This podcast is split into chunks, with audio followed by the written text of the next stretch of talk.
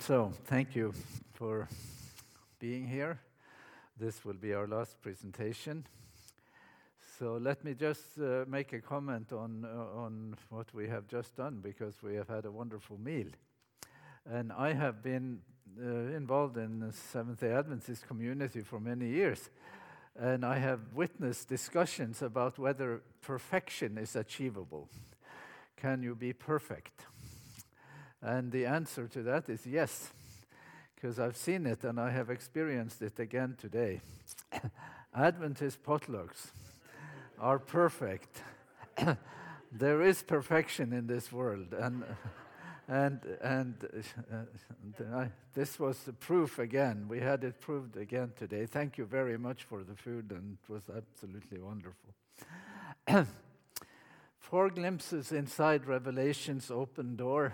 we are still looking over the shoulder of John as he is looking at what transpires in the heavenly council, because they are the first to see and the first to be persuaded by what they see. In some ways, their body language models the reception. They are uh, when they talk, when they talk back, when they respond to what is revealed to them, it is a kind of invitation for those outside the book, outside the room, to maybe respond likewise. so we are still there, and the title of this presentation is Revelation and the name no one knows. That is toward the end of Revelation. Before we start reading the text from Revelation 19, I would like to uh, invite you to weigh in on a question I have. So, I have done some series of presentations on this topic. Uh, I have done it in the context of church community at Loma Linda and students as well. And I have about 30 presentations on YouTube on this subject under under the title with my name and rereading Revelation. Rereading Revelation. I am planning to redo the last six, but the 24 that are up there now, I will. Uh, all 30 are there, but I want to redo uh, the last six. I want to redo these. The, the, so as you reach, sort of get home, home, homeward bound in Revelation, there are some images that I call images of healing. And those images, there are six of them toward the end. There is the name in 19, there are the tears in 21, the city also in 21, and the nations, and then there is something about time. So, at least those with a the name Tears City Nations, those are images of healing and maybe time to some extent too. So I want to organize these in two different ways, and I want to ask you which way you think it should be organized. So here is one way. Here are those images of healing at the end of Revelation with a name in the middle. They are organized, they are secondary. The primary image that sort of uh, sets the tone for the others is the name. And then you have the time and the tears and earth and city and nations around it. So I try to, to so should it be like that? That's what, what I'm asking. And then I changed it, and now you see I put time at the center. See, I moved the name out here. So now we have the name, the tears, earth, city, and nations, and time at the center. You think it should be organized like that? That's my. Wait, wait.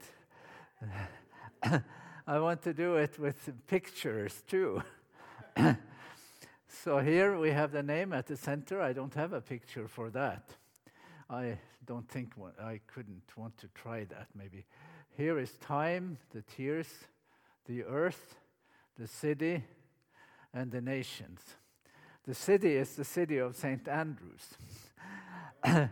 because when I was there, and it was an intense experience for me to study there, and when I went running, jogging, which I did and do, I would pass over the old course, the golf course there in St. Andrews, and on my way back to St. Andrews, it always looked like the New Jerusalem to me. You know, I, th- I think of that. It was very beautiful. So here is the same thing with pictures, the name in the center. Now I'm changing it. Should it be like this? Or should it be like that? And now we have time at the center. And so the name as one of the elements at the periphery, but time is at the center. Which one of these do you want? You want the name at the center? You don't want time at the center? Okay. Yeah, sure. Because at this point in the reading communities of Revelation, you will be in a minority. Because the, the, all the major schools of interpretation of the book of Revelation have time as the organizing element. You use to ask the preterists who think that the Revelation is concerned about uh, matters in the first century uh, in our, you know, CE or uh, AD. That's a time-centered or uh, interpretation. Time is the is what defines it. If you ask the futurists, they also think that that time it should be at the center. They think it that the concerns of Revelation is our time, any time, you know, when we are in our time, maybe.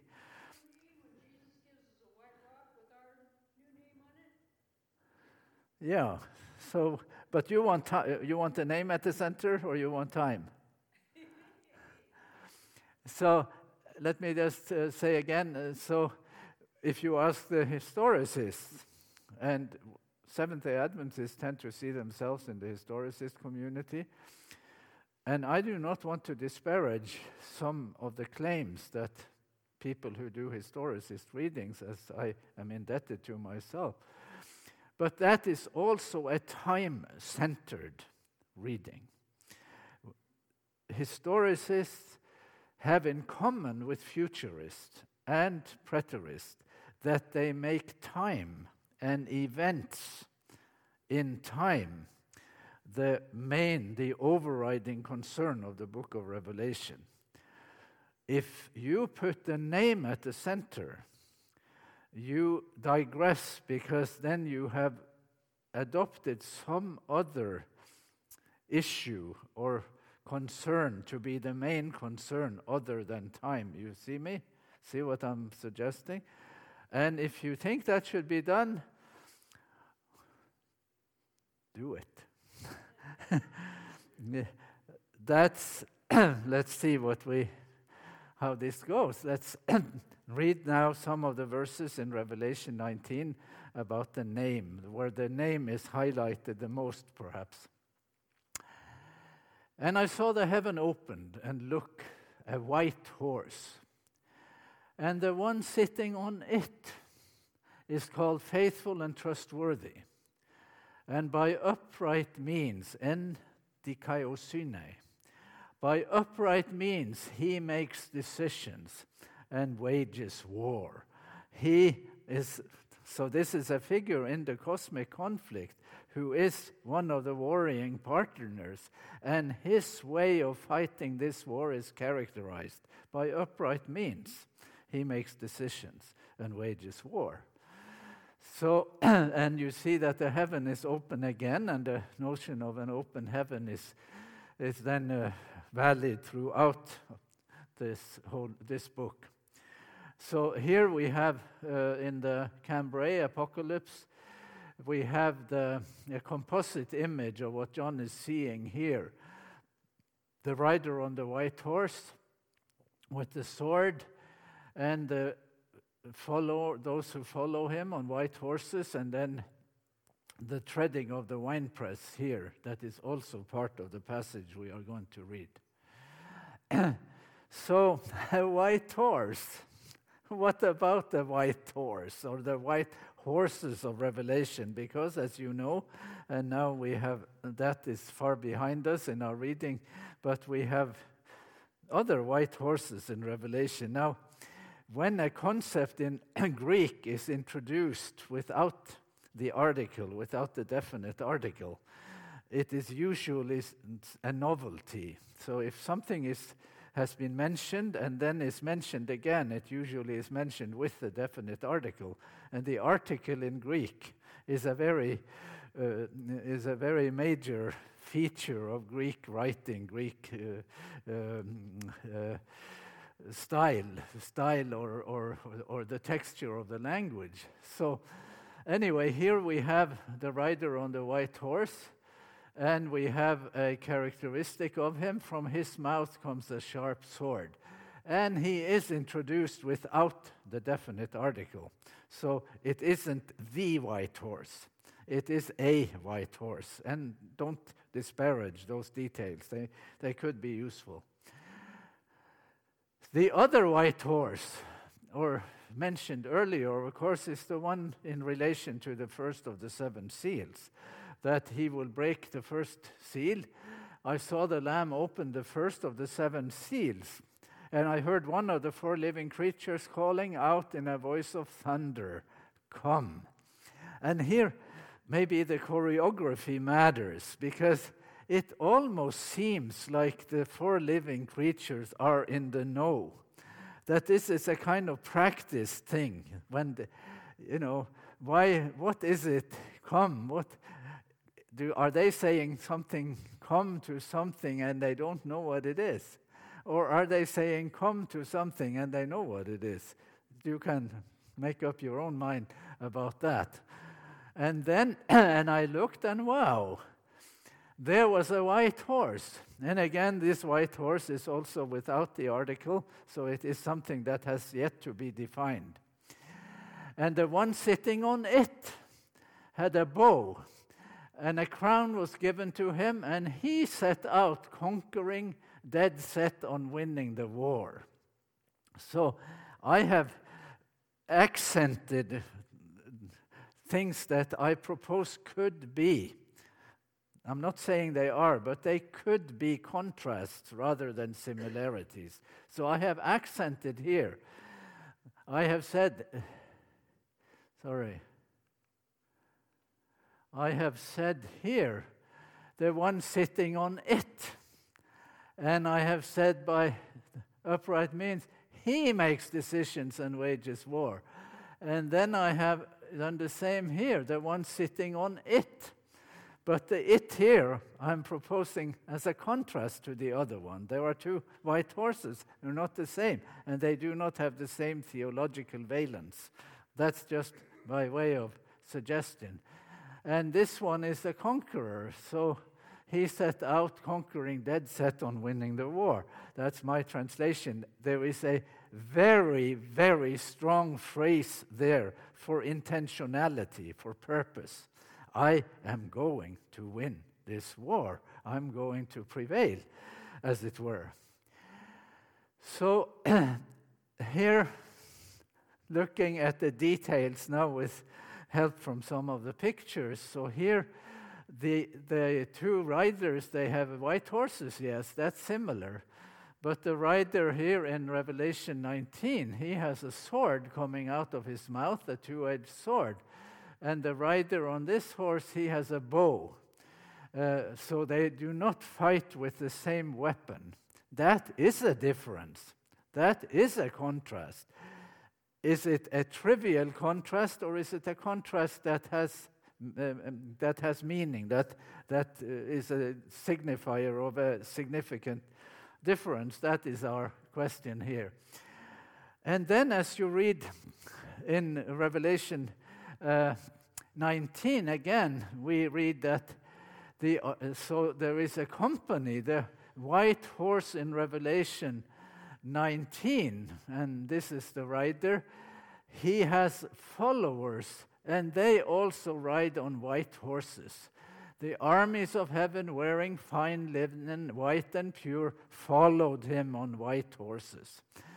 But the horses in Revelation 6, the seven seals, they also have company. There is a, a, a, a sequence of horses there, right? I looked, so here is the fourth horse. This is the fourth seal.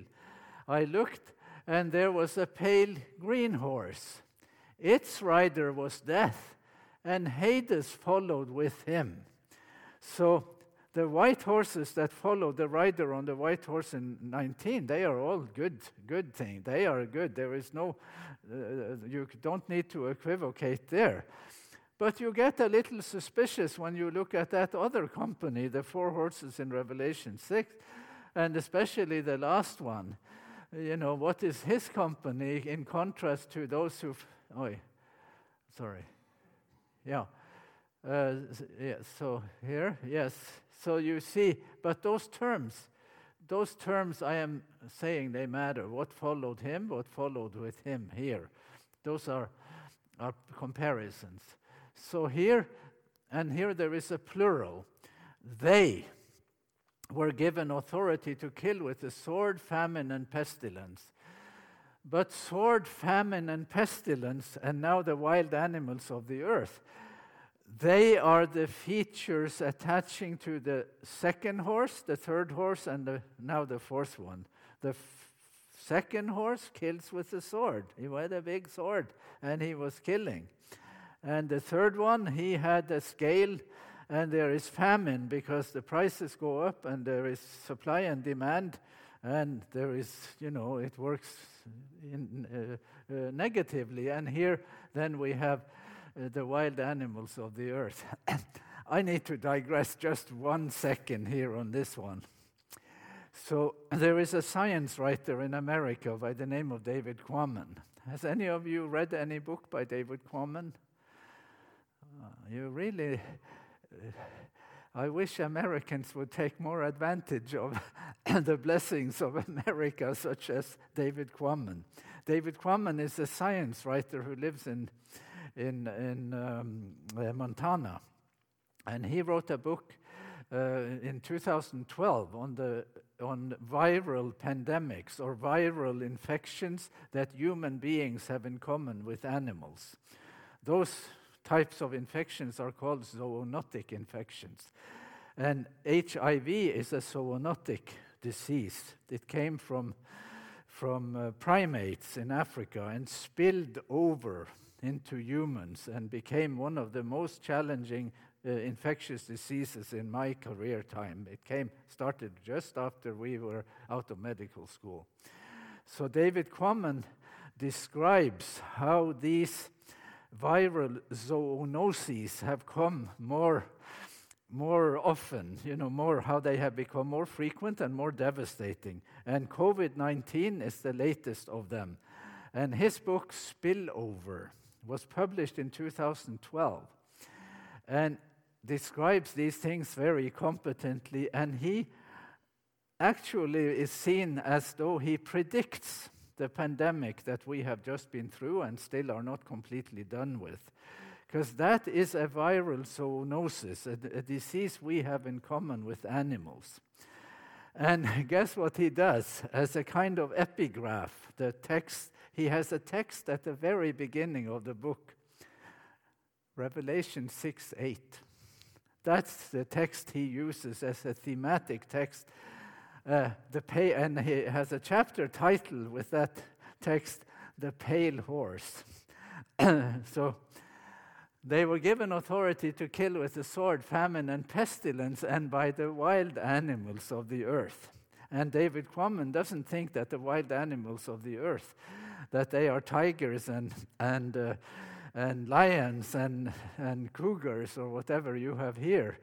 He thinks the wild animals of the earth are the wild animals who have viral infections that are spilling over into human population. And by that criterion, we are getting killed by the wild animals of the earth because of that ecological relation. You see the point? I needed to digress there because it is so much on my mind. anyway, so here, the rider on the white horse is in good company. They are following him, all of them on white horses. But the four horsemen here, they are in a sort of questionable company. And the fourth one discloses himself or itself as thoroughly a demonic reality because he is uh, death is there and and uh, hades followed him and can you see how the artist here this is the Douce apocalypse how that artist perceives the demonic character of that fourth horse so it's quite well done and here this is the beatus apocalypse and that one is more than a thousand years old. The Beatus uh, apocalypse started in Spain maybe a thousand years ago. And you see here that they all seem to be a, a group, that you cannot. Is there one good horse, the white horse? It should be good. Well, it isn't in those these representations. They are all have the same significance. The first horse here with the bow and then the second with the sword, and then the third one with the scales, and the fourth one with a huge demonic figure.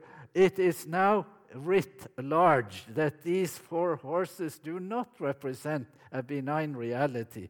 And I am fully aware and respectful of the fact that we have tended to sequester the first horse, the white horse, and make that horse a good one. And the challenges to a coherent interpretation, if you do that, are formidable.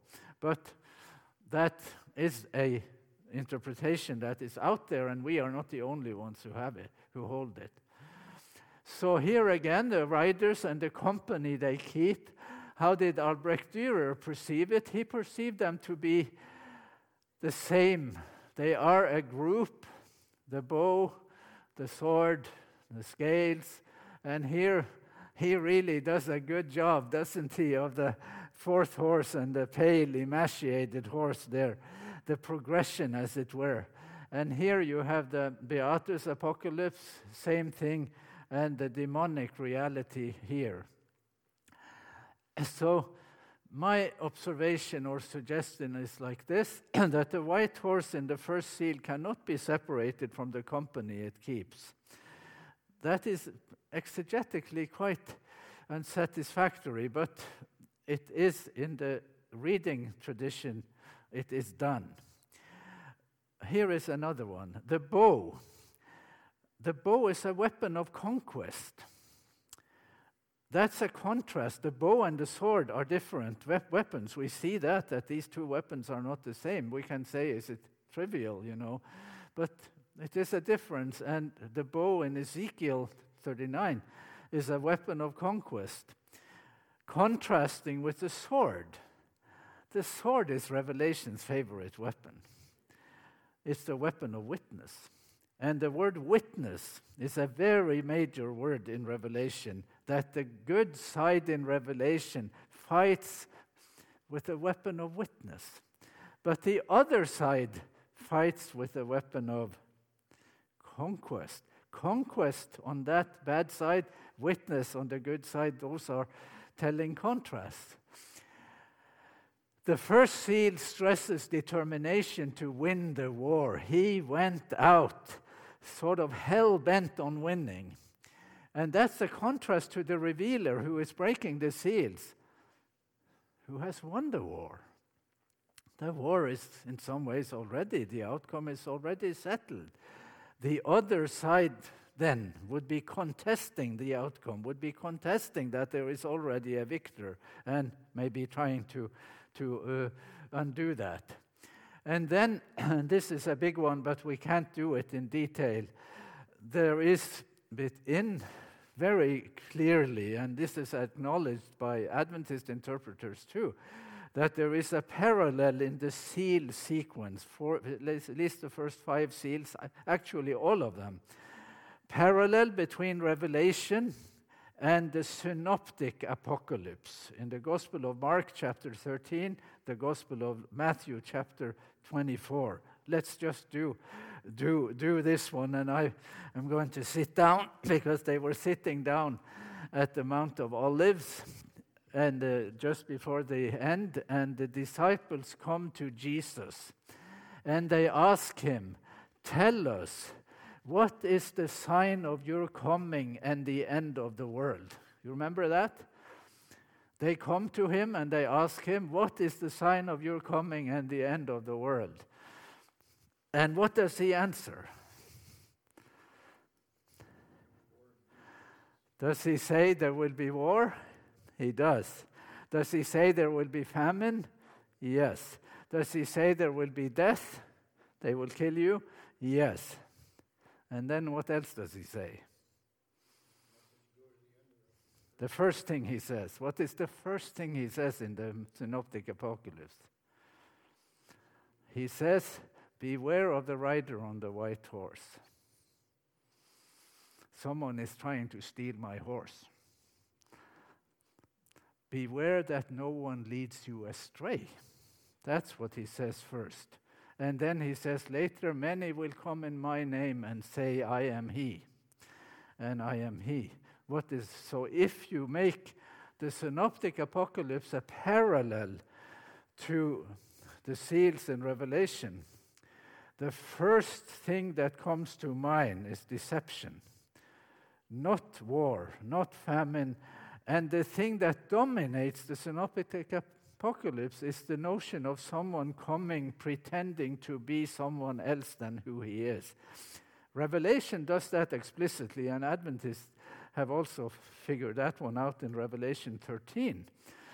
But if you think that there is a parallel to the synoptic apocalypse, that my friends in the Seventh day Adventist uh, interpretive community also thinks, but they leave out the first horse. They save war and famine and, and death, but the notion of deception was left out because we think that the rider on the white horse there is a good one. Just a few observations by other scholars on this topic. Here is one from South Africa. And I have talked to a person who knows South Africa very well here. This is Pieter de Villiers. And the writer in Revelation 6 thus is one of the most important enemies in the book. It tells of a time in which false prophets will be so powerful that they will mislead the world and even the church. And then there is another one. This is someone who I have met in scholarly meetings, and I have actually written a recommendation on the back of one of his books. But the similarities are to be expected, for the first horseman is a de- demonic parody of Christ, evil masquerading as good.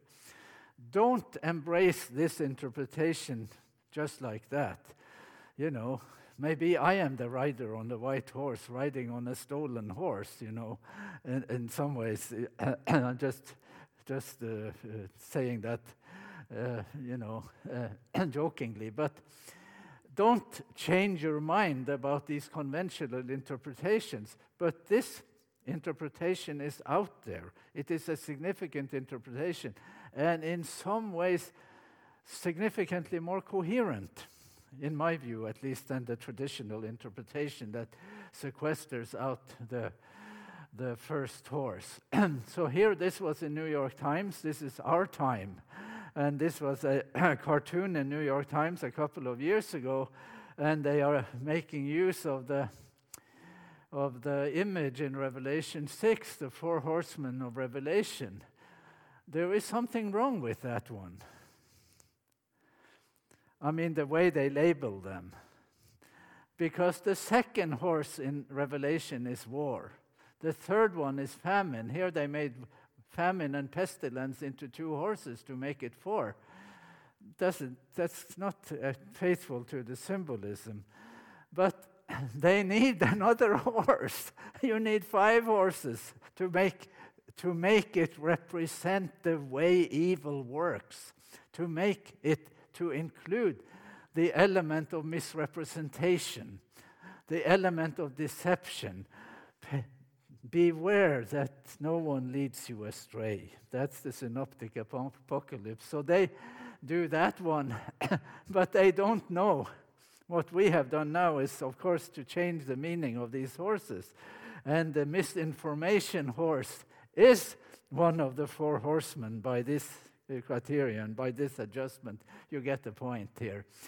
And my comment no, John did not leave out the most telling feature of the opposing side its preference for the white horse. So in, in Revelation 13, of course, the beast from the sea and the beast from the earth are not just uh, opposing beasts to the good side, they are imitations. They're images of imitation. The beast that had a mortal wound has a wound that imitates the wound of Christ, the lamb that was killed with violence. And the beast from the earth is a beast that looks like a lamb. So in Revelation 13, we already have this, what I am proposing to say is on, going on in, the, in chapter 19. And he has a name that no one knows but him. That is an amazing verse. That the rider on the white horse is an unknown character. No one knows him. What is he like? And what does it mean to the name? And we are tuned to that way of thinking. To know the name is to know what the person is like, what is most characteristic about that person. It's like Moses at the burning bush, and God tells him to do something. And Moses said, said, Who shall I say sent me? What is his name? That's very telling. And then there is Jacob. That's earlier, by the way. That's in Genesis. Jacob fighting with the angel. And he wants to know the name. Tell me your name. I will not let you go unless you bless me. And he wants to know the name. Why do you tell, ask me about my name? It is a wonderful name. That's what the angel there uh, answers. You cannot exaggerate the importance of the notion of the name in Hebrew thought and in the Hebrew Bible in general. And there was a reason why in ancient Israel they hesitated to, to say it. You know, they would always circumscribe it. But here it has content. To know the name is to know what the person is like. But no one knows this person's name. And why is that? Well, there could be many reasons. Transcendence, God, and humans. There is a huge difference. There would be an innate sort of gap there. It would be hard to know, even by, by that criterion. But let's just make it very simple to make the most, the sort of most basic observation we can make about this subject in the book itself.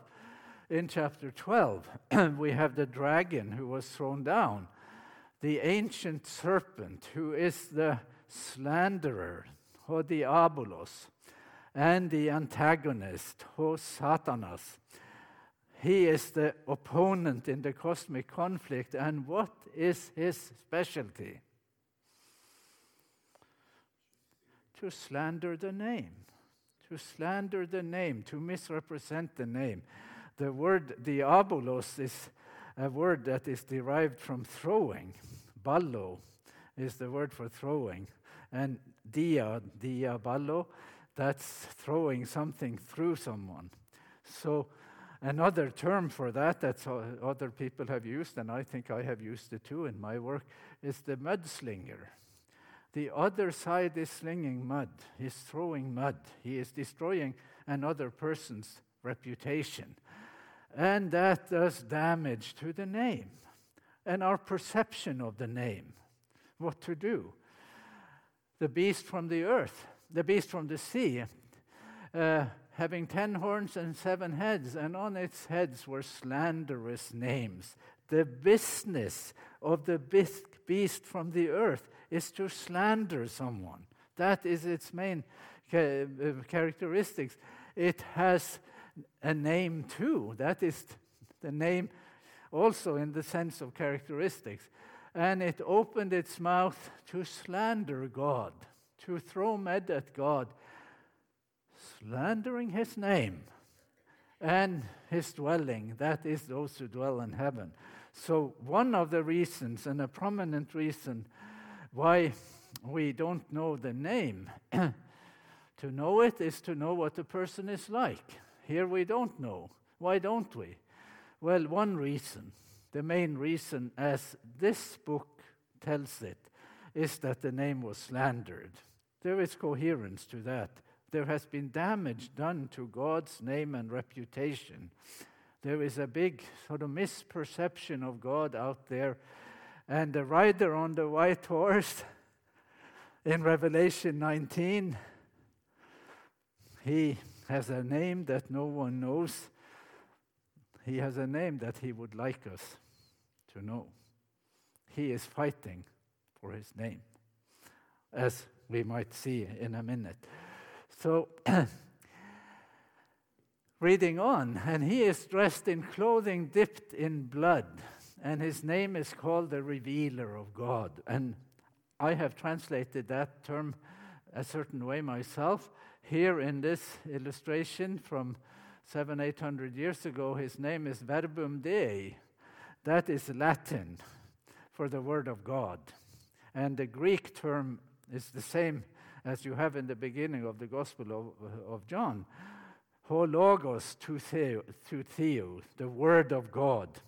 But I have translated it the revealer of God because the notion of a word as revelation is biblical through and through.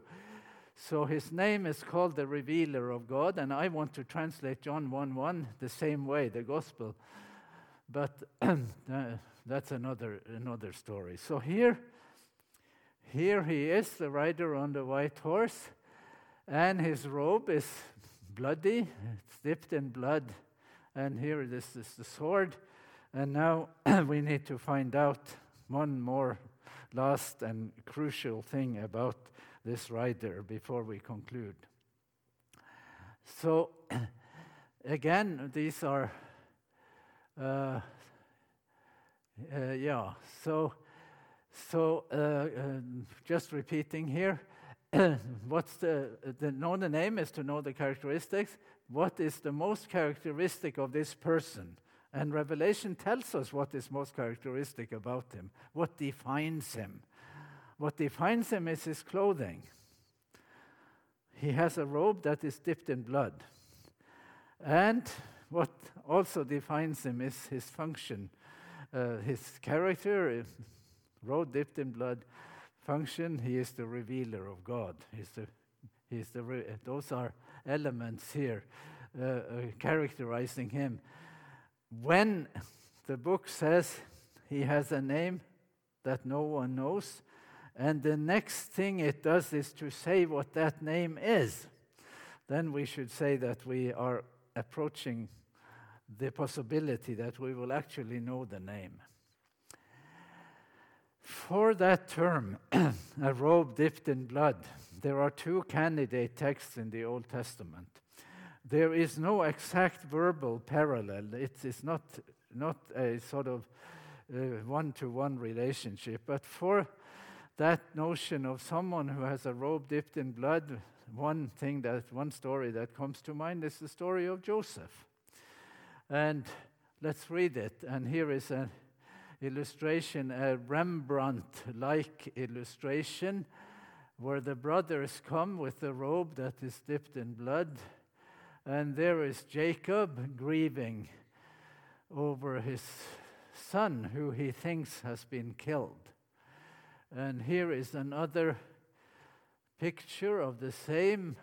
They are bringing the robe, and the father is aghast, just outraged, horrified. Then they took Joseph's robe, slaughtered a goat, and dipped the robe in blood.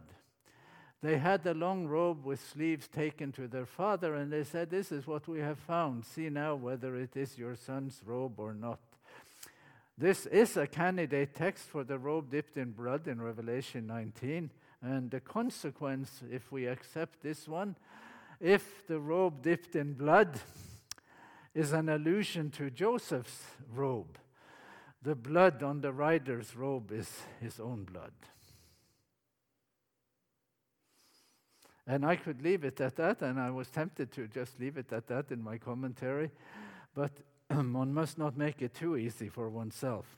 One must, not, one must make apparent or visible to others um, to uh, readers if there are other options. You cannot say, well, that was the one thing and finished. So there is another option, and it is quite challenging. So here we read again in Revelation from his mouth comes a sharp sword with which to strike down the nations. Strike the nations would be better. And he will rule them with a rod of iron. He will shepherd them with a rod of iron. He will tread the winepress of the fury of the wrath of God the Almighty. So, what are we going to do with that? And here is Revelation's image the rider on the white horse with a robe and a sword, and here treading the winepress. And he is doing this, he or he alone will tread the winepress.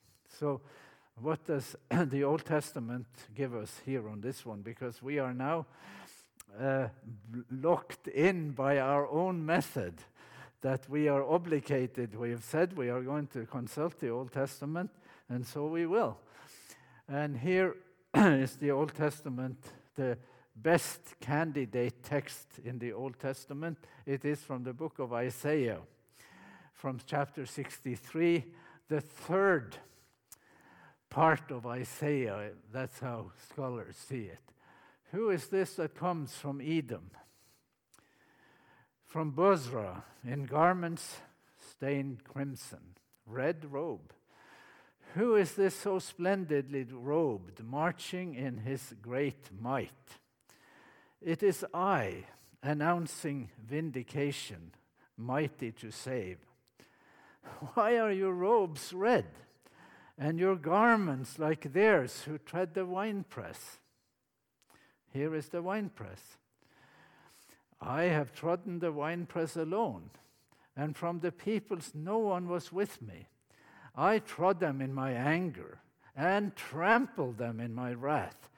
Their juice splattered on my garments and stained all my robes. For the day of vengeance was in my heart and the year for my redeeming work had come. This is Isaiah 63 again, still. So, then summarizing, here still reading on in Isaiah. I have trodden the winepress alone. I'm looking for the aloneness of the ones who does it, because that is such a prominent feature in this text that he had to do it alone. And how does that uh, play out in the context of the New Testament? I looked, but there was no helper. I stared, but there was no one to sustain me. So my own arm brought me victory, and my wrath sustained me. I trampled down peoples in my anger, and crushed them in my wrath, and poured out their lifeblood on the earth. So what do we do with this?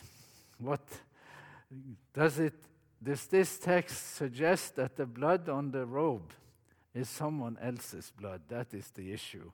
Is, if the blood on the rider of the white horse, if that is influenced by Genesis and Joseph, then it is the blood of the Jesus, his own blood. But here you might think it wasn't. You might think that he prevails in a mode of violence and defeats the other side violently. That is why we need to do this, and, and we need to do it uh, in humility and circumspect. So, where will I go to start this from a New Testament perspective? And this has been on my mind many times before, uh, without influences that of which I am aware. But there is a strangeness to this aloneness of the figure.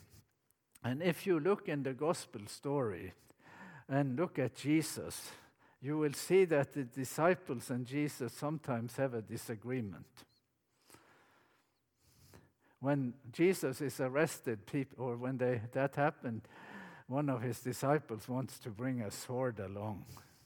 And Jesus says, Don't bring the sword you know, and he says, Whoever takes to the sword will fall by the sword. He's not fond of the sword. He's not fond of a violent, uh, a violent approach. They are visiting Samaria, and the Samaritans are unfriendly to Jesus. And the disciples, they say, Well, let's get some action here.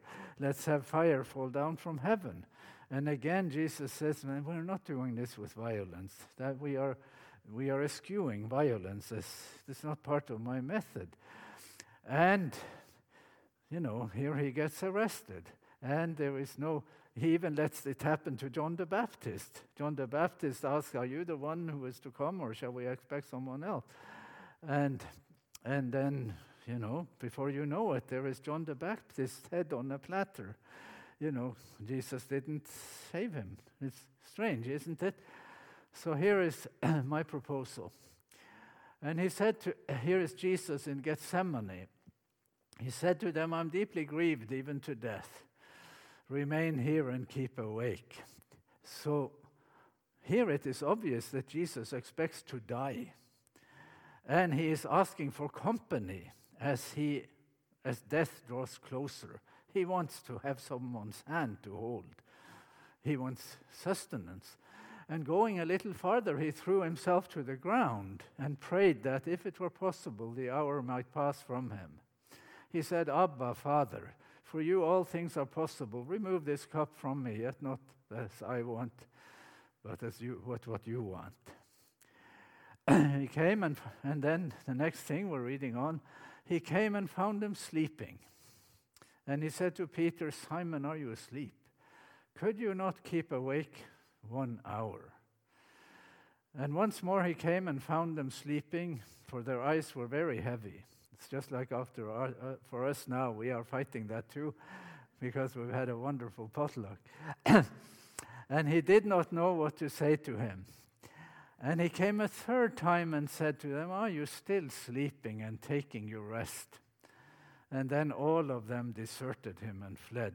What's the prominent feature in the temptation story in Jesus in the in the uh, or Jesus here in the Garden of Gethsemane in the trial story. He's all alone. He's all alone. There's nobody there.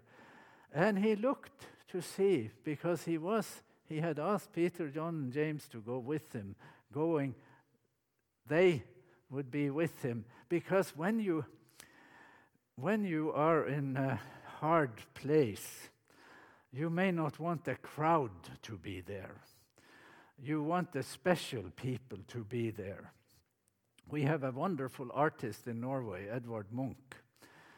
We think he is a world class artist, and he has a painting called The Sick Room, in the sick room. And what is characteristic of that painting is that there is a sick person there but, and all the people, the other people in the room, all of them grieving, are grieving alone. There is a kind of loneliness to grief itself. It's hard to connect. How do you do this? Anyway, here, when Jesus is in his hour of trial, he is wishing to have company. And the fact that he doesn't have that is very prominent. Just as in Isaiah, that the warrior, the divine warrior in Isaiah 63, the most conspicuous feature of that person's fight is that he has to do it alone. If Isaiah is to be read as though God's way is violence,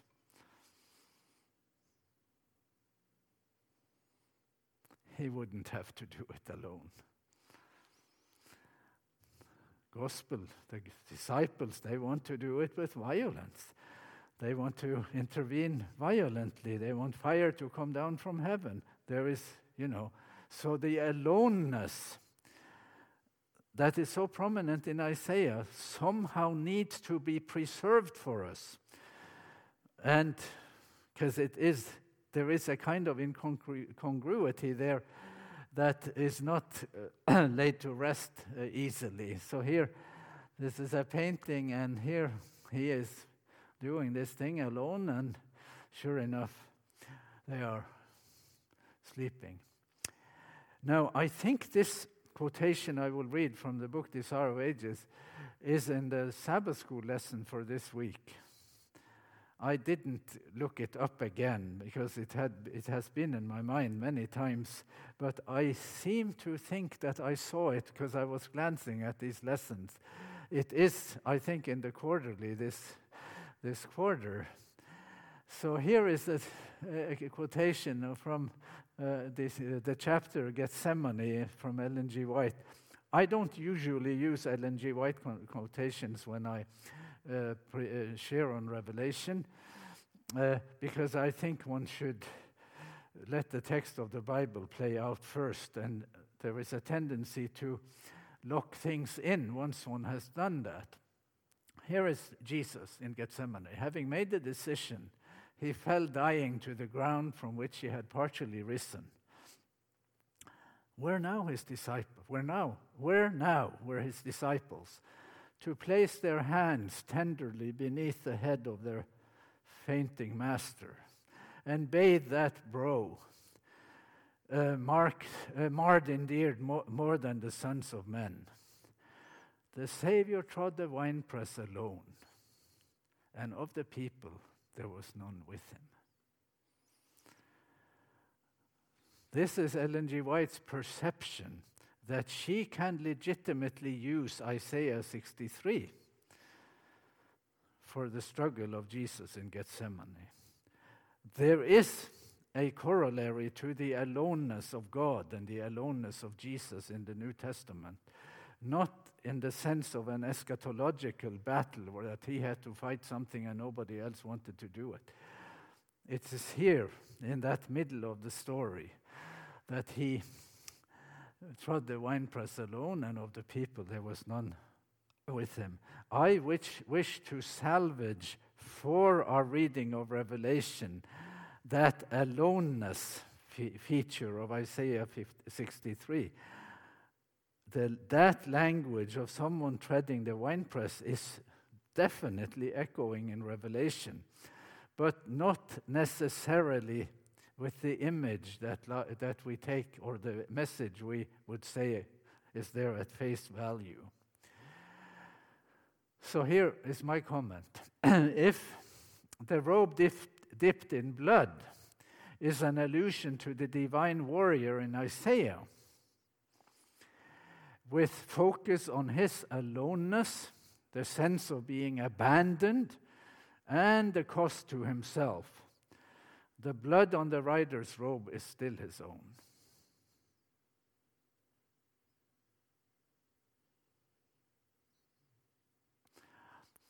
The other side is defeated, and use of violence language for defeating someone is very much, there is plenty of that in the Old Testament. But there is not much evidence in the New Testament for divine use of violence. That simply isn't, isn't there.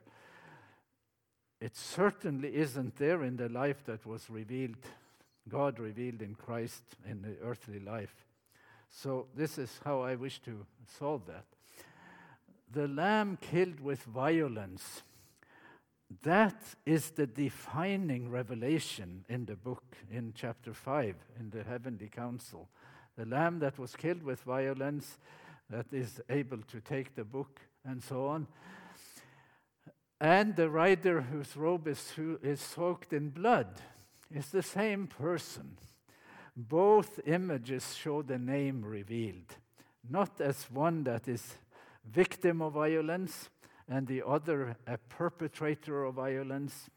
You have to have both, my reading colleagues will say. He's a victim of violence, we accept that. He's also a perpetrator of violence. You have to accept that. I don't accept that. I think there is another way of reading this. I do not think that is necessary. And I have made this illustration myself, two sides on the same coin. Now look at it and see what you see.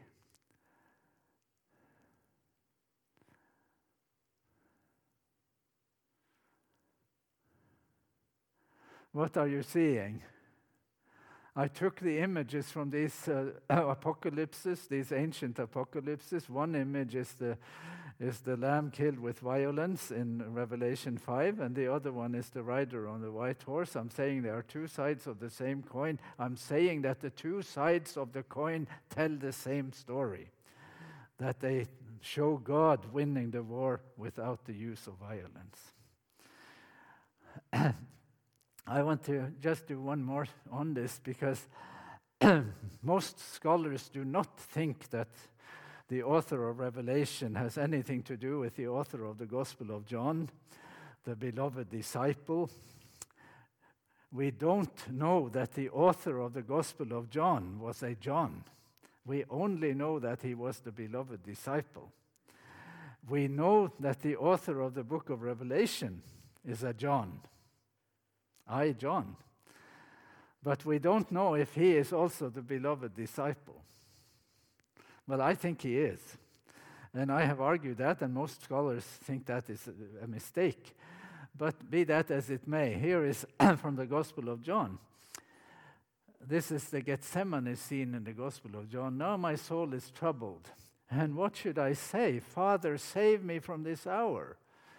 No, it is for this reason that I have come to this hour. And then a few verses further down, now is the critical moment of this world. Now the ruler of this world will be expelled or exposed. And I, when I am lifted up from the earth, will draw all people to myself. What will Jesus do? And this is Gethsemane. This is the death of Jesus. This is the way to the cross. What will he do? He will defeat the ruler of this world. That's what he will do. And how will he defeat him? He's going to kill him, right? He is not going to kill him, he is going to be killed. That's how he will defeat him. He will defeat him as a victim of violence, not as a perpetrator of violence. This is basic. This is basic stuff. So, here, just to illustrate, this painting here is by a Norwegian painter by the name of Henrik Sørensen. I think it, it does the Gethsemane scene in an amazing way. And there are some details here that you probably can't see unless I make them uh, uh, make you aware of it. Jesus is in deep distress here. And this angel that comes and helps him here is found in the Gospels too. He, pro- he figures very prominently in Ellen White's retelling of that story. But do you see these things here? See that one? See that one? See that there are hands. You see those hands reaching up from the earth? Can you see that? You see it? They are like claws. Something, a force, is clawing at him. You know, this is a serious battle, and Jesus is there, you know, uh, fighting this battle, and, and we know that he wins it. Here is the claw, and here is the other one. You see it maybe better now. I said last night that there is a fork in the road when one reads the book of Revelation. I said it under the headline God is not the only one who is at work in this world. And I said that many interpreters tend to under project that, to make it as though God is doing most of the things there, and reading it as though things that are done by the other side in Revelation, the trumpets, the bowls, that they are done by God. But so the message of Revelation, as many readers read it, and will be a message of divine retribution. I contend that the message is not that, that it is a message of revelation, revealing to us God and His name and what kind of person He is, and ex- also re- revelation as expose, showing up the other side for the way the other side has misrepresented God. And that takes care of it. so let's summarize here. He has a name that no one knows but him. No one knows the name because it was slandered. Will the name be known? It will, because he will reveal it. The blood into which his robe is dipped is his own blood. I contend for that. What now is the name as description of, this, uh, of disposition of character if someone has a name that is defined by a robe dipped in blood? He did not hang on to his life. He, he's a self giving person. He's a self giving person. And the other side who slandered him did not think he was. He thought he represented God as God, God is an egotist or something, you know. So I'm using very poor language for this because it is hard to describe and do justice to it.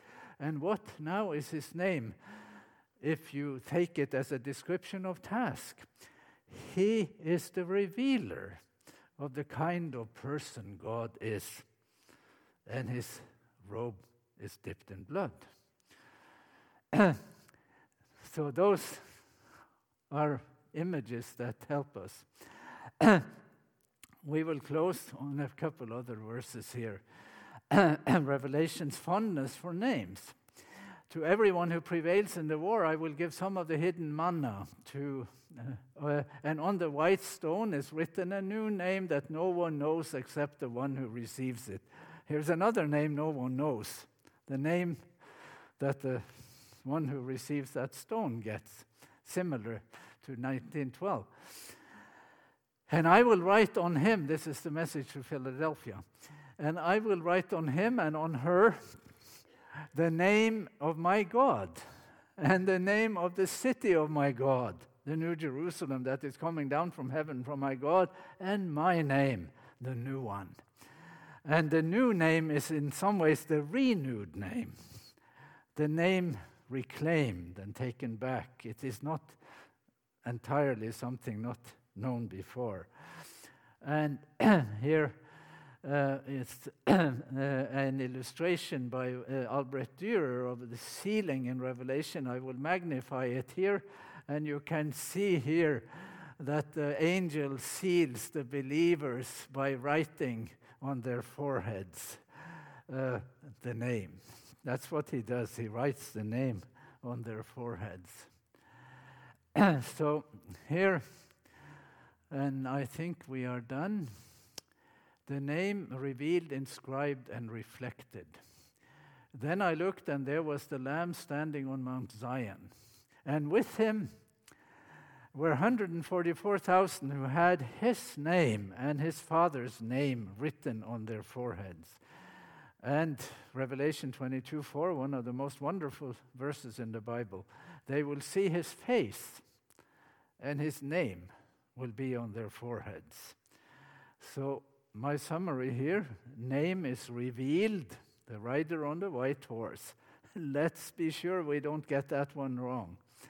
The name is inscribed, Revelation 14:1, and the name is also reflected by those who have the name on their foreheads. They are also, in some ways, uh, now uh, shaped by the name. And here is uh, those. Here are those scenes in the Trinity Apocalypse. Uh, here, the Lamb standing on Mount Zion. I will magnify it up to this way, and then I will read my last slide. We get to know the name. It is the writer's mission to reveal it. The robe dipped in blood and the lamb killed with violence are complementary images defining the name. There is an irreducible subjectivity in the revelation and transmission of the name. It is only fully known at the level of experience. You get a name that no one knows but you. Purely subjective we didn't know. It's in, it's in a sort of private sphere, it's communicate. And he has a name that no one knows but him. But he reveals it. So there is a kind of objectivity, but in some ways it is irreducibly subjective because of that factor. To convey knowledge of the name, this is my last point. To convey knowledge of the name is in this book more important than knowledge of history, time. So, which one is at the center, name or time. Thank you very much for being here, for inviting me, and just very grateful to do this. I like the message of this book, and though it is an effort to share it, I'm very happy to share it. Thank you very much.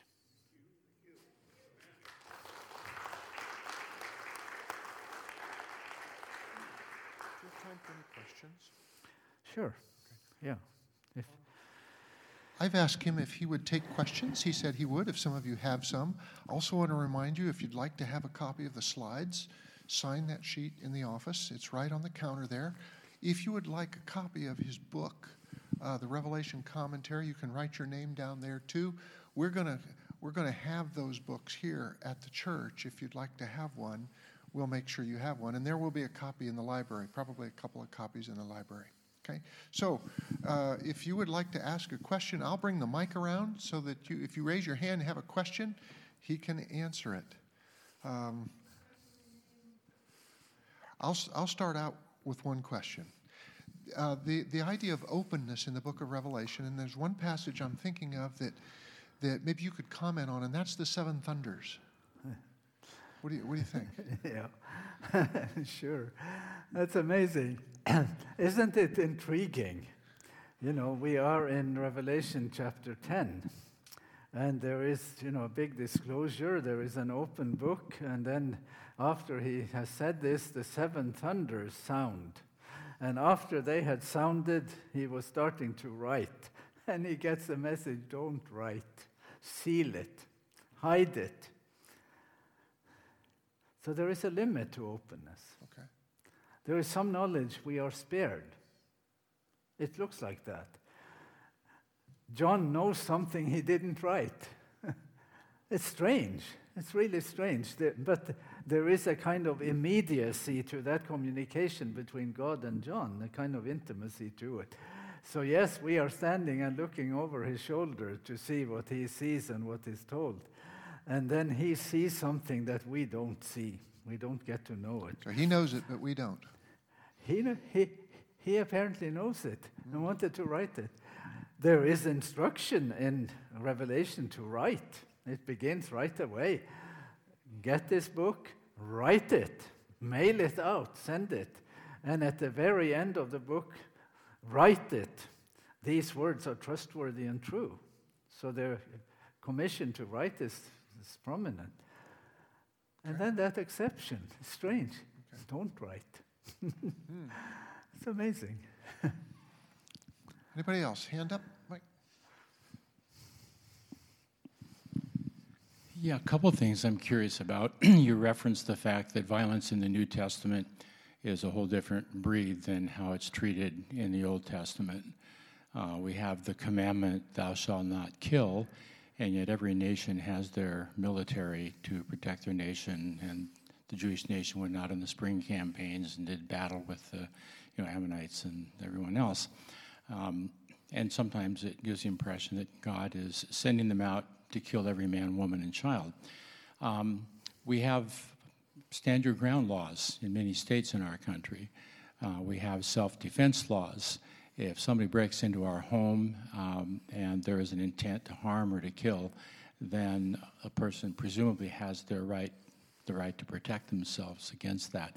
So the whole the whole issue of, of violence is pretty clear. And Jesus was a, a, a, the ultimate pacifist. He gave his life, and paradoxically, in his lack of violence and his lack of being a powerful governmental ruler, he saved humanity in a very str- strange, unexpected way. But where does that leave us with respect to some of those issues?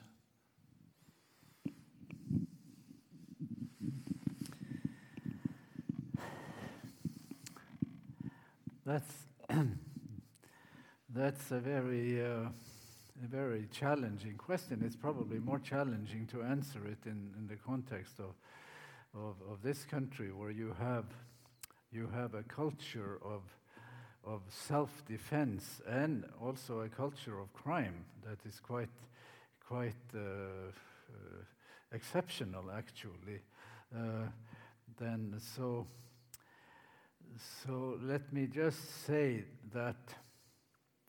That is a theological question. Yeah, yes. So there is a you. The theological part of it is that the theological part of it is that Jesus dies as a victim of violence. He's a lamb killed with violence. He accepts that.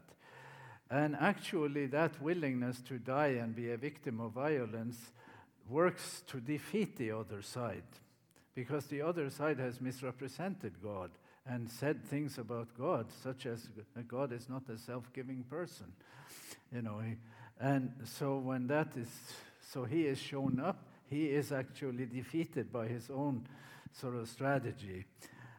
The Apostle Paul writes in, I think it is in 1 Corinthians chapter 2, that we preach a wisdom that is unusual wisdom. None of the rulers of this world understood it. If they had understood it, they would not have killed the Lord of glory there was a kind of strategy on the part of the opposing side that overestimated. It's like a little bit like Vladimir Putin. If he had read the landscape better, he would not have attacked Ukraine. You know, there is a kind of misreading of what this would lead to.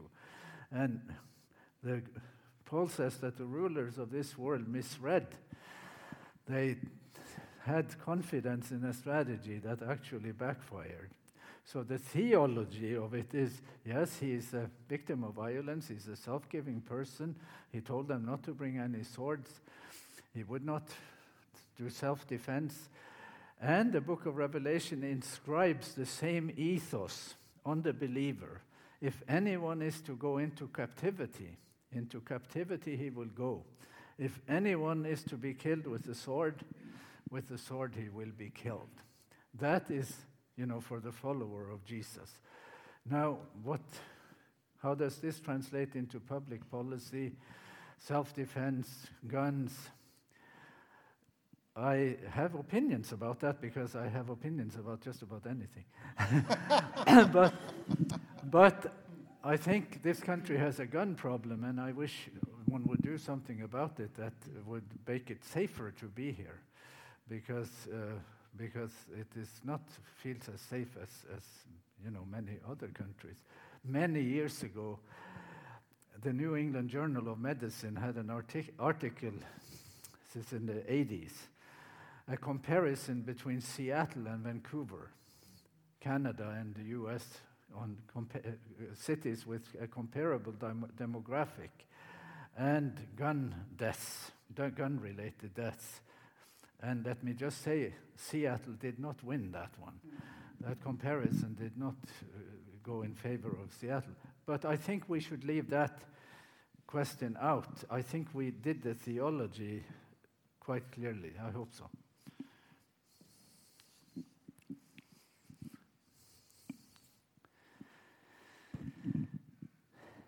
This is kind of mixing maybe two different things uh, from the spirit of prophecy to the Bible.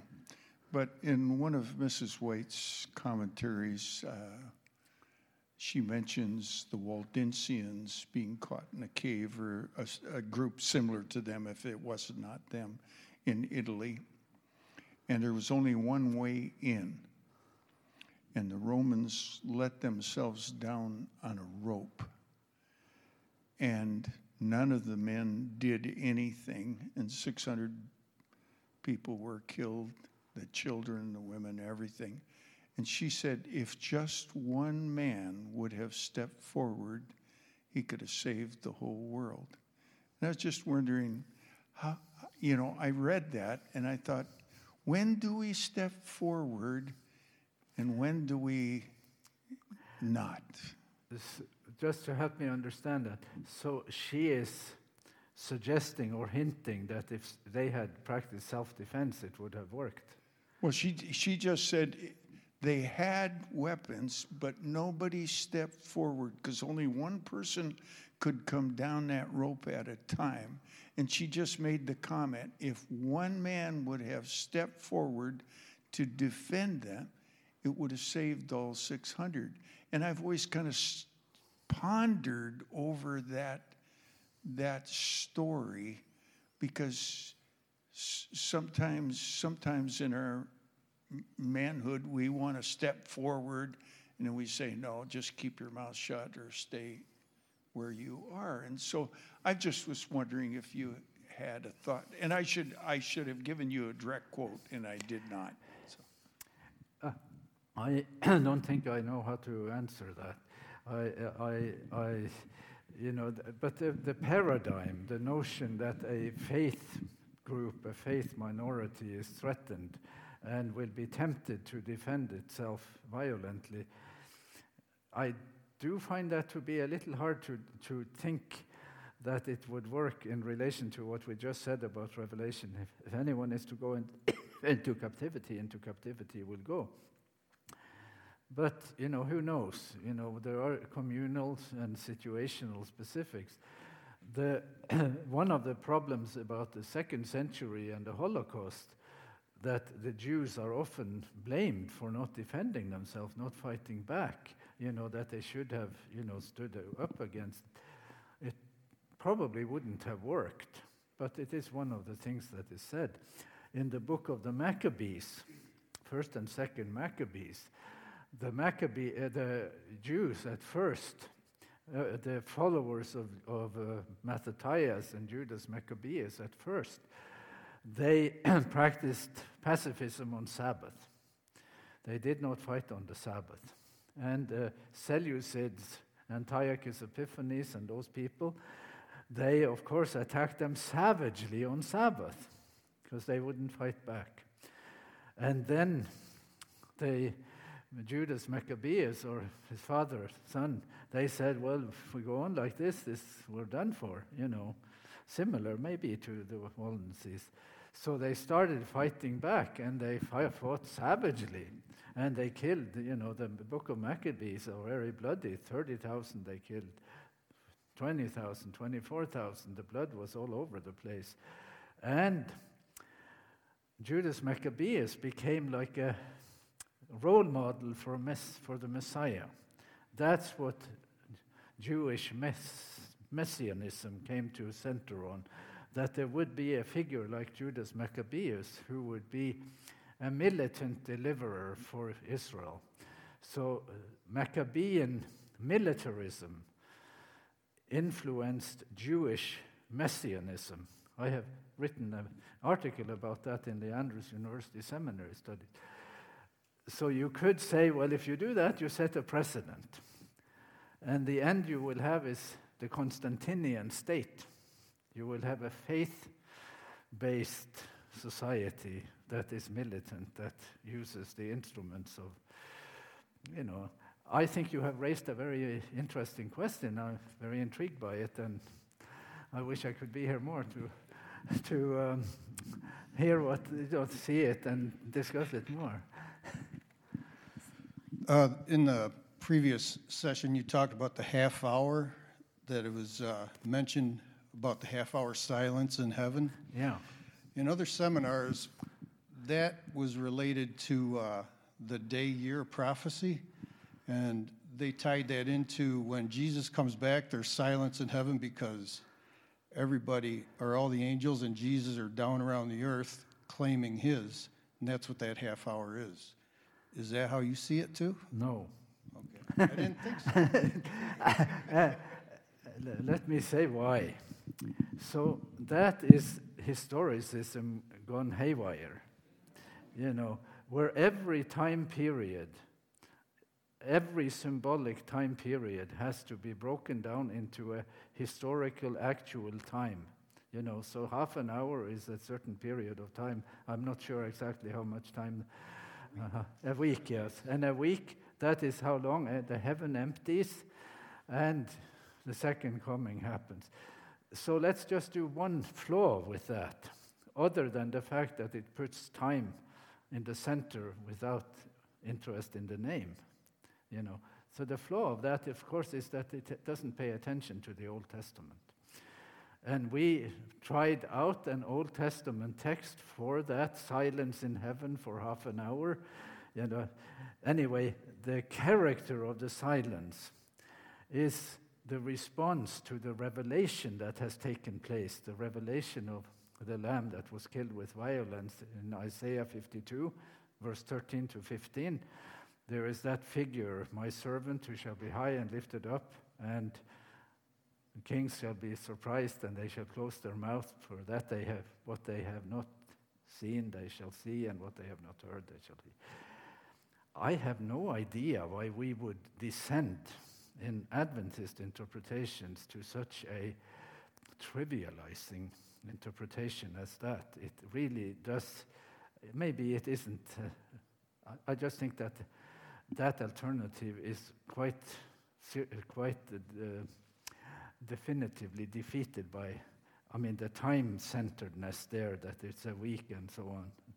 It wants to tell us about historical events, and Revelation wants to tell us about the person and the revelation of that person and the impact it has on the world, and the silence that follows a disclosure that just made everyone, uh, they didn't know what to say. But uh, thank you for that question. I, I think it's good to air it out, you know, and, and here I gave a pretty blunt answer. I don't mean to be uh, mean, I just think it isn't a good answer. Yeah. yeah. Firstly, Doctor, I want to thank you for inviting us all to the deep end of the pool on your presentations. Getting back to your first point, uh, thinking about the, uh, the, the consequences of mystery, uh, I'm mindful of when Christ told his followers that he had many of the things to tell them, but they couldn't bear them now, thinking that that as things progressed, that they could expect more if they were interested in hearing it.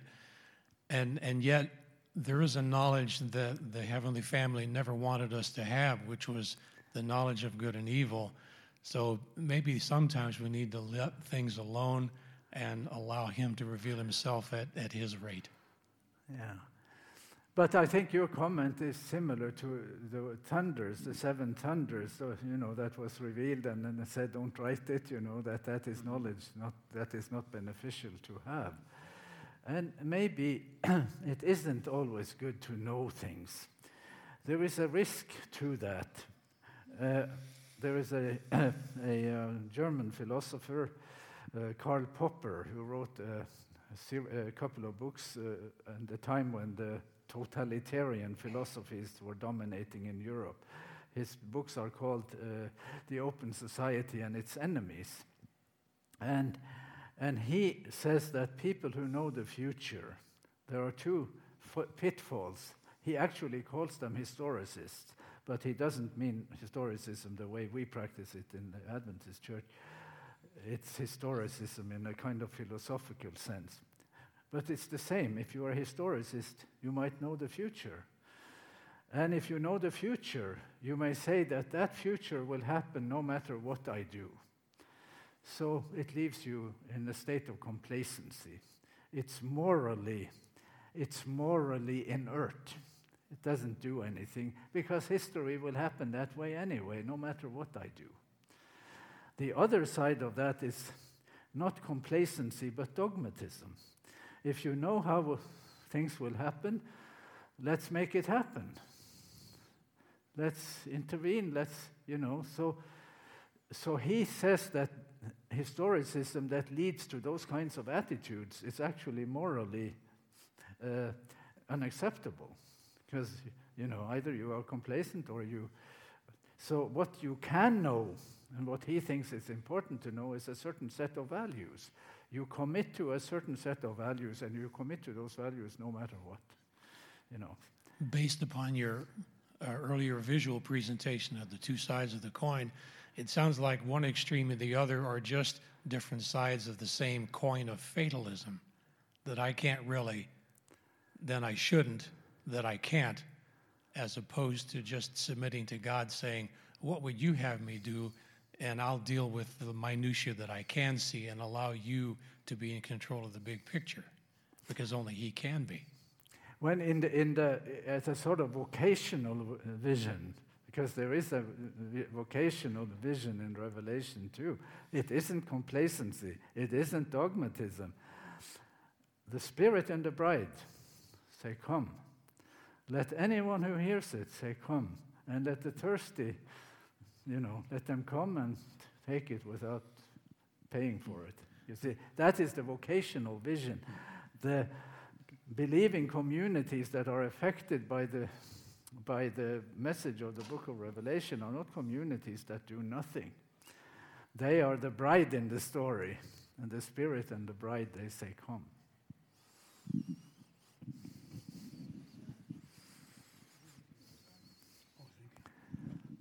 I realize you were here.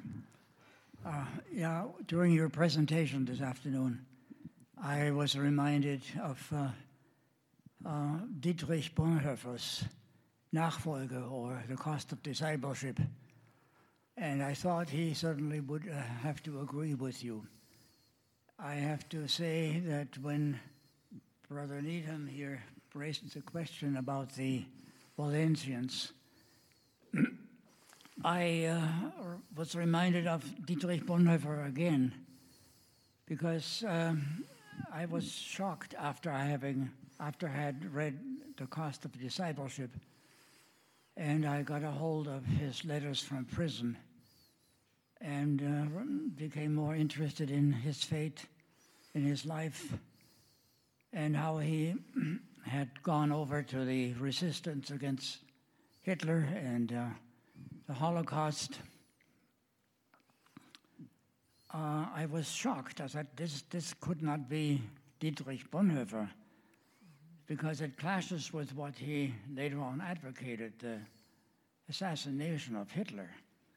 Um, but I'm wondering, in view of what uh, Brother Needham was saying about the Waldensians, whether there is not a difference in terms of resistance or even when it comes to it, violence.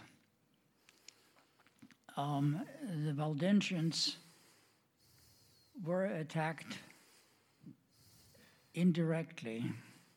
They were attacked as Christians, as brothers and sisters of Jesus. Um, if I am attacked and I am responsible for my family and their wealth, welfare, I have an obligation um, to shelter, to shield them. And um, if there is a robbery and an armed robbery in my home, um, I may not I don't know what I would do, but I may not hesitate to take up arms to defend because this is not a matter of uh, of uh, defending um, Christ and His cause. Um, it is just a crime being committed. and I am trying to interfere and stop that crime. Um, I wonder whether that is not uh, the possible difference in the case of the Waldensians, and as it applies maybe to us today. So just a comment on Bonhoeffer, who is an admir- admirable character, of course. So, and I have read the Cost of Discipleship and the letters of papers from prison. And I have a colleague at Loma Linda who is uh, doing a dissertation on, on Bonhoeffer. And he is very uh, keen on pointing out that when Bonhoeffer decides to say that he will be part of an attempt to assassinate Hitler, he doesn't say that he is doing the right thing. He says, I don't know what the right thing is. But he thinks he should do it. And he doesn't think he should, he, he's not doing it to set an example. That's what you should do too. He leaves ma- massive ambiguity around that decision. And yes, they tried and it didn't work. That, but, and just on the notion of defending oneself, I would agree with that. I will say one thing about your gun laws, the gun laws in America, I should say. that the notion that you can interpret these gun laws to say that you can have weapons of war and buy them in a store on the corner with no, you don't even, it's easier than to get a driver's license. You can buy these weapons with, you know, basically machine guns, and you say that is covered by the Second Amendment. I don't think so. I think that is a misinterpretation, and I think that is a mistake here. But I'm not saying that that means in our neighborhoods that if someone wants to rob your house, you might not, you might defend yourself. I might say that too. There is, a, you know, policy issues there too. But, but it's, we ache for this country. I ache for America that has all these uh, gun shootings. And in Uvalde in Texas, they had police and they had guns, and they still, still didn't work. So. We have uh, st- still Delete hands. that from the record because I do not want my uh, comments here to be comments on, on contemporary political issues in America. This was a revelation presentation. You, uh, you let us know when you've had enough. I sh- I'll take the mic to the hands until you say that's enough. Yeah, okay? one, one last one. Okay. Okay, this is a little easier. Uh, the white stone that people are given, i i was that a s like a stone of freedom in, in Roman culture that they were given? And John was using that same imagery. You know, we will be given a white stone. What, what, what was the white stone? I? I, I think so. I think that is the association, that it has a connotation of victory and, and that there is a, a kind of image behind it. The name written on it may be the more important part, but i it's, it, there is a sort of cuteness to it. But I think, I think what you suggest to be the sym- symbolic Symbol. meaning of that is, is, is valid. Yeah. Okay, thank you. Okay. Well, I, Okay, let's, uh, let's uh, I, I'd, I'd take a couple more. one more, one more. This is it. Ladies last. Thank you. I appreciate um, your emphasis on the slain lamb as being the center, really, of Revelation. There's a part of me in my humanness that when I read this, I want to say, don't hurt the lamb. The lamb hasn't done anything. And then I realized the only reason he can open the seal is because he's slain, right? If he was just the lamb, it seems like there would be a difference. It has to be a slain lamb. And that's the gospel, right? Yes, I would say yes to what you're saying, but I just hesitate a little by, with the term the gospel. It is the gospel, but it is the gospel told and defined in a certain setting. The setting is cosmic conflict. There is a misrepresentation of God there. And how do you fix that? How do you fix that God has been misrepresented? What's the remedy for misrepresentation? The remedy for that is revelation. That God's, the true character of God, will be revealed and will then defeat the misrepresentation. So, the gospel in the context of revelation is that revelation that defeats the misrepresentation of God. It isn't simply that Jesus died for your sins. It is that Jesus dies as a victim of violence to defeat the misrepresentation. He dies in some ways for God, not just for us, in a sense, because that's what it takes to reveal the kind of person God is. So the, the term gospel works, but it needs to be kind of circumscribed, contextualized in that context. And for that reason, it is important to say not that he was slaughtered, in my view, but that he was killed with violence. That, is, that specifies what happens there more than just the, the notion of slaughter. And the type of story Revelation tells of how redemption pays, pays out is not well taken care of in traditional Protestant theology because Protestant theology is more interested in individual salvation.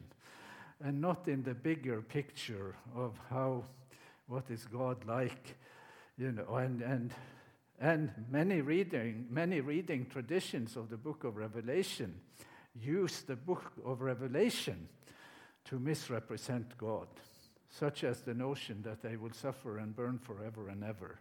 That's in Revelation.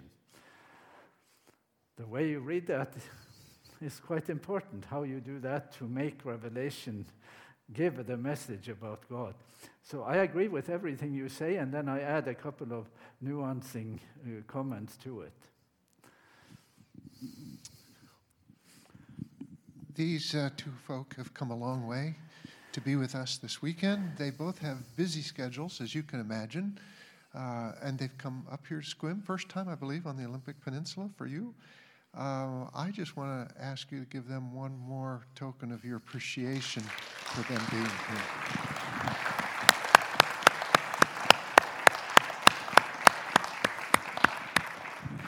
Thank you so much for your work and for your diligence in contributing to scholarship that might change some thinking.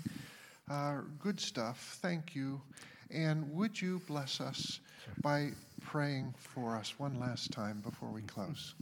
Yeah.